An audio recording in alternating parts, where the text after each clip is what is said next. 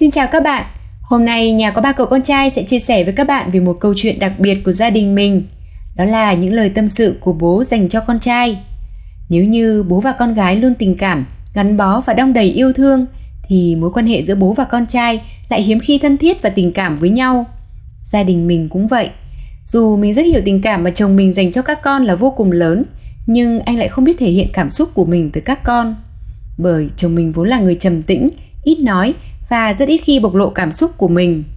Anh thể hiện những tình cảm yêu thương tới các con qua những hành động hàng ngày như là đưa đón con, dạy con học, nấu nướng, tắm táp cho con hay cuối tuần đưa các con đi chơi, đi ăn.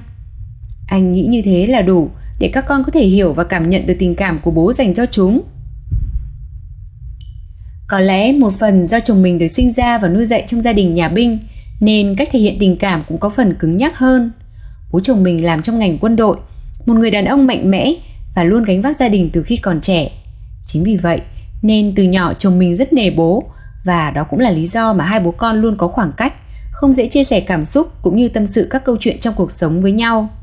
Việc này diễn ra cho đến cả bây giờ, khi anh đã tự lo được cho gia đình nhỏ của mình, bố vẫn lo lắng, vẫn quan tâm, vẫn yêu thương, nhưng tất cả chỉ thể hiện bằng những hành động cụ thể hay những lời hỏi thăm gián tiếp qua mẹ chồng mình hoặc qua mình để biết thêm về cuộc sống của con trai. Chính vì ảnh hưởng theo cách sống đó của gia đình nên chồng mình cũng vậy. Anh cũng chỉ nghĩ âm thầm quan tâm, theo dõi và chăm sóc là đủ với các con. Nhưng anh không biết rằng bọn trẻ con có nhu cầu nói chuyện và chia sẻ rất lớn. Chúng cần người trò chuyện, chơi với chúng, lắng nghe chúng. Đặc biệt là Sóc, đang ở tuổi bắt đầu lớn và hơi ẩm ương. Sóc không mấy khi kể chuyện và tâm sự hay chia sẻ với bố. Bạn ấy còn có vẻ hơi lảng tránh bố. Ví dụ như khi đang kể chuyện tâm sự với mẹ mà thấy bố vào là bạn sẽ im bặt và lảng sang chuyện khác, đợi bố đi ra rồi mới nói tiếp. Vì vậy mà bọn trẻ con dù rất yêu bố nhưng không gần gũi với bố bằng mẹ, bởi anh ít khi trò chuyện hay tâm sự với các con như mình. Dường như giữa con trai và bố luôn có một sợi dây vô hình ngăn cách.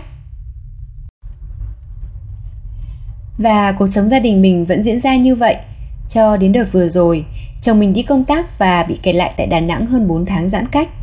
Đây có lẽ là lần xa gia đình lâu nhất của anh từ trước tới giờ và cũng là lần đầu tiên bọn trẻ con không được gặp bố lâu như vậy.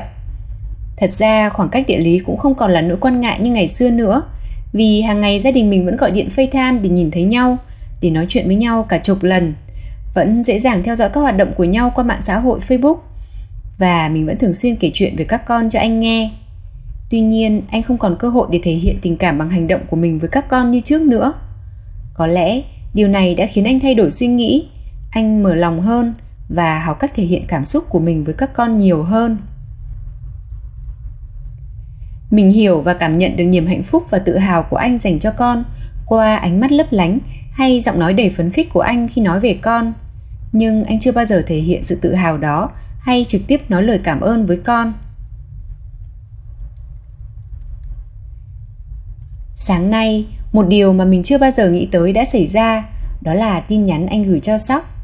Mình muốn chia sẻ điều này để lưu giữ một dấu mốc đẹp mà một ông bố khó biểu lộ cảm xúc đã chia sẻ với cậu con trai đang trưởng thành của mình khi xa nhà. Nói nhỏ là mình đã xin phép hồ chủ rồi nhé. Chào buổi sáng con trai yêu. Thời gian này bố đi công tác xa và dài quá. Trong thời gian vừa qua, bố thấy rất vui và may mắn vì con đã có thể làm được rất nhiều điều cho gia đình mình bố rất tự hào và cảm ơn con vì điều đó. Tự hào vì con biết chia sẻ, biết hỗ trợ bố mẹ và các em. Cảm ơn con vì đã góp phần giúp bố chăm sóc gia đình. Mấy ngày hôm nay, thấy con quyết tâm tập thể dục để thay đổi sức khỏe, bố rất mừng. Mỗi người bây giờ đều phải tự rèn luyện cho mình con ạ. Trí lực và thể lực là điều rất quan trọng với con lúc này. Vốn sống và nhân cách sẽ hình thành qua quá trình lớn lên và học tập. Vì vậy, khi đã làm gì thì hãy tập trung con nhé như cách mà con nấu ăn ý. Tập thể dục cũng thế, hãy nghiêm túc để cho chính bản thân mình được khỏe hơn, tốt hơn. Chúc con một ngày vui vẻ. Bố yêu con. Thật sự, bản thân mình hiểu và biết đây là những cảm xúc rất lâu trong anh mà không thể diễn đạt bằng lời với con. Khi anh gửi tin nhắn cho sóc là lúc con đang học và con chỉ âm thầm ấn nút like gửi lại cho bố. Mình tin, dù không nói ra nhưng Sóc cũng cảm thấy vô cùng hạnh phúc và xúc động khi đọc những dòng chữ bố gửi. Tuy không phải là những lời nói hoa mỹ, nhưng lại chứa đầy tình cảm mà bố dành cho con. Khi đọc tin nhắn này của anh, trong đầu mình tự dưng xuất hiện những lời ca trong bài hát Ba kể con nghe của nhạc sĩ Nguyễn Hải Phong. Mọi người cùng nghe bài này với mình nhé.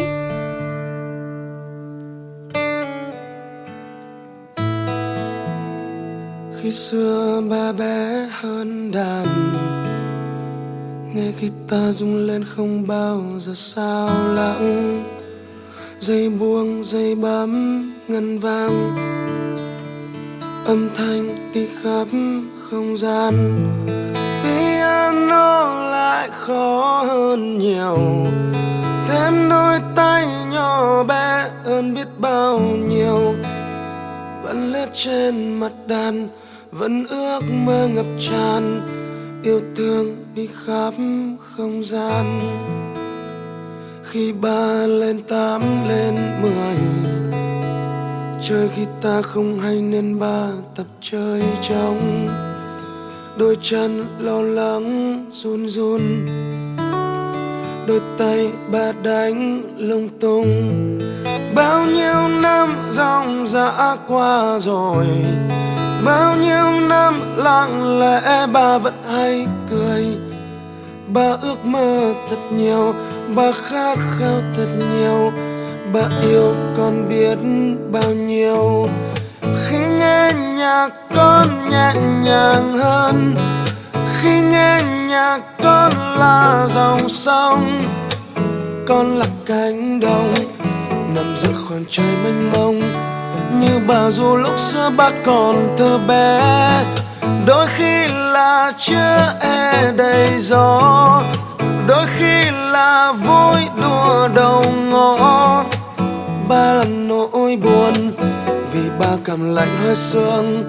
Ông dạy ba lớn lên sức mạnh phi thường.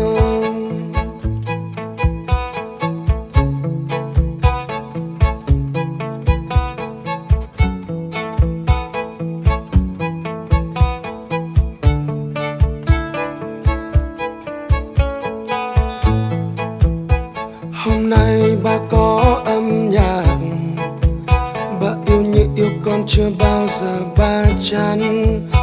Cho con từng nốt nhẹ nhàng tích tích tình tăng. Con đem câu hát ca vang. Mai đây con mạnh mẽ hơn nhiều. Mai đây con chờ che cho biết bao điều. Cho ước mơ của mẹ cho nỗi đau của mẹ theo ba chăm sóc con nghe. Khi nghe nhạc con nhẹ nhàng hơn. Khi nghe nhạc con là dòng sông con là cánh đồng, là cánh đồng. Nằm giữa khoảng trời mênh mông, như bà du lúc xưa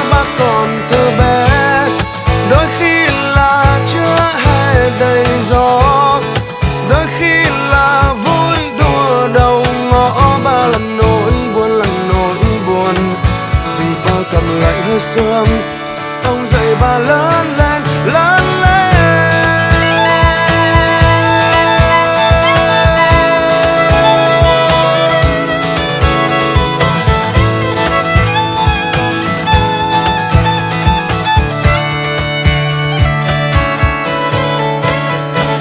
Từng nhịp từng nhịp nhỏ, tay lớn nắm tay nhỏ. Ba dắt con đi qua từng vỉa hè trên con đường đầy nắng và gió qua ngã tư đèn xanh, đèn đỏ. Con đường rất xa như là một khúc ca ba viết bằng những ngày vất vả, ba giấu kín sau những vết chân chim. Rồi khi đêm lại về trên phố, ông mặt trời, ông lại bận chạy xô. Sau bữa cơm gia đình ba con mình lại được ngồi trò chuyện bên nhau. Câu chuyện nghìn lẻ một đêm, ba kể con nghe trong những ngày thơ bé in sâu. Nó cũng là nơi bắt đầu. Những phim đạn cứ thế vang lên mãi nó đã dắt con đi qua bao ngày trông gai, cho con niềm hạnh phúc ngọt ngào trong hiện tại để cho đôi cánh nhỏ chấp chới vào tương lai. Ba đã nói với con, dù thành hay là bại, luôn phải sống, luôn tồn tại, luôn vững chãi vì mình là thân trai. Vì con đường còn dài và phải cố gắng khổ luyện mệt mỏi thì mới có thể thành tài. Yeah. Ba đã dạy cho con phải sống với một tình yêu bao la. Dù mai này nghèo khổ đến đâu thì cũng không được dối trá. Dù là vất vả, dù là đắng cay hay là trắng tay, giấy rách phải giữ lấy lệ để viết nốt nhạc lên đấy. Dù cuộc sống có khốn khó, dù dòng đời có sóng gió thì con hãy giữ chặt đam mê và đặt niềm tin vào nó. Và con vẫn tin đó. Tin vào từng nhịp nhỏ như có ba sát con đi khi nghe nhạc con nhẹ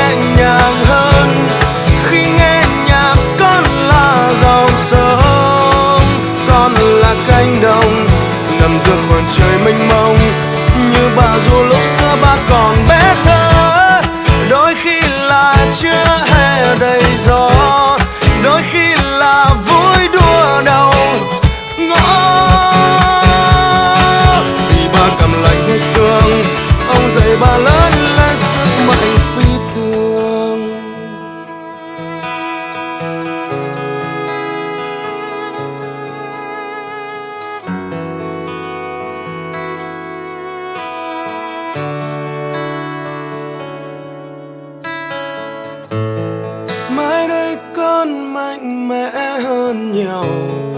Mai đây con chờ che cho biết bao điều. Cho ước mơ của mẹ, cho nỗi đau của mẹ. Bà yêu con biết bao nhiêu.